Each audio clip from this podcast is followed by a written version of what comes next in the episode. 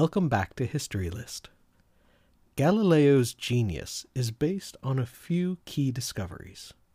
He developed the telescope for astronomy, mapped the roughness of the moon, and discovered Jupiter's four moons. The discovery of these new satellites irrevocably ended any notion held over from the Roman era of giant orbiting crystal spheres. If these new moons weren't orbiting around us, then the spheres were faulty, and maybe Earth moved and not the Sun. Catholic dogma cited numerous biblical passages that state the Earth is unmoved. So, how could the Earth rotate the Sun? Pope Urban VIII allowed Galileo to write his book, The Dialogue, yet the character that held the Holy Father's views was named Simplicio, and in 1632 Galileo had to stand trial in Rome. He remained under house arrest for the rest of his days.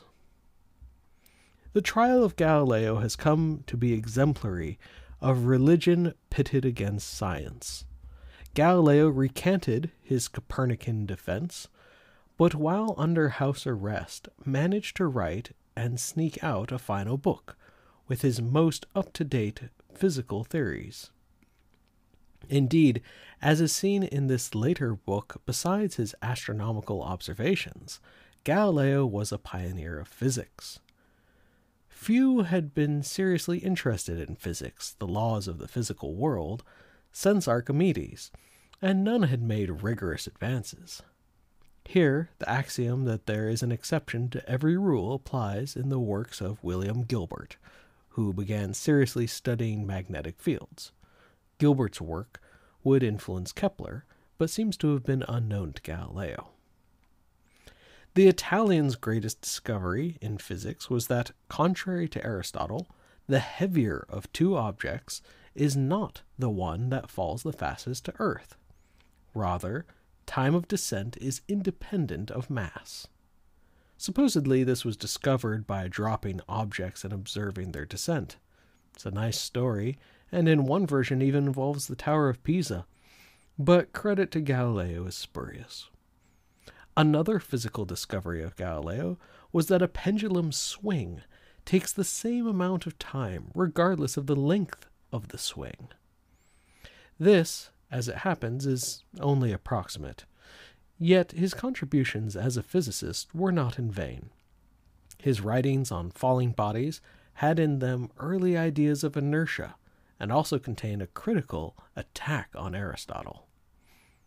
Finally, and most importantly, but least credited, Galileo firmly argued that the laws of nature were mathematical. Mathematics is the language in which God has written the universe. That mindset had Galileo combining his experiments with mathematical rigor and clarity. Thus his distinction as the father of science. For while he did not invent the method or quantification, he ushered them into the modern age. Galileo Galilei, who lived from 1564 to 1642, was not the first voice in the scientific revolution. Polish astronomer Copernicus used geometry to predict the order and distance of the planets. Andreas Vesalius published the first modern work of anatomy based on real dissections the same year as Copernicus, 1543. But it was Galileo's work that finally disproved Aristotle's science. For the first time in nearly 2,000 years, it was anyone's game, with mathematical, observational, and experimental proof all aligning to show that the Greek master was wrong. The fundamentals were now up for grabs. Picture if it was discovered today that teleportation was possible mathematically, experimentally, and observationally.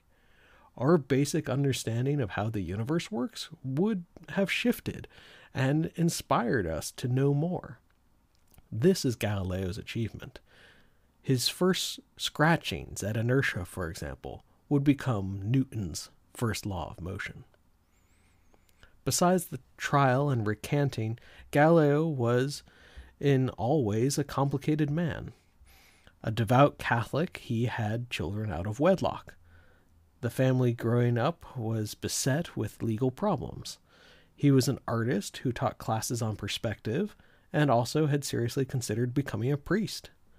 He had to look after his younger brother when his father died and had an interest not only in astronomy, but also astrology. His colorful life and multitude of talents in some ways marks him as the last Renaissance man. After Galileo, the polymath ideal of the Italian states begins to decline.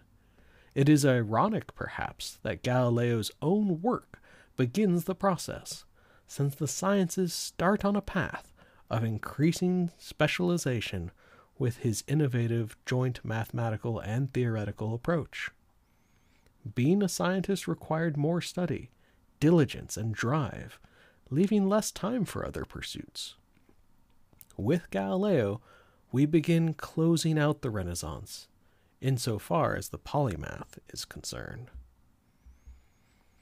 As we proceed now into the second half of our series, scientists like Galileo will continue to remake and change our world with greater frequency and larger impacts. Next time on History List, we'll examine a scientist, mathematician, and philosopher, Rene Descartes.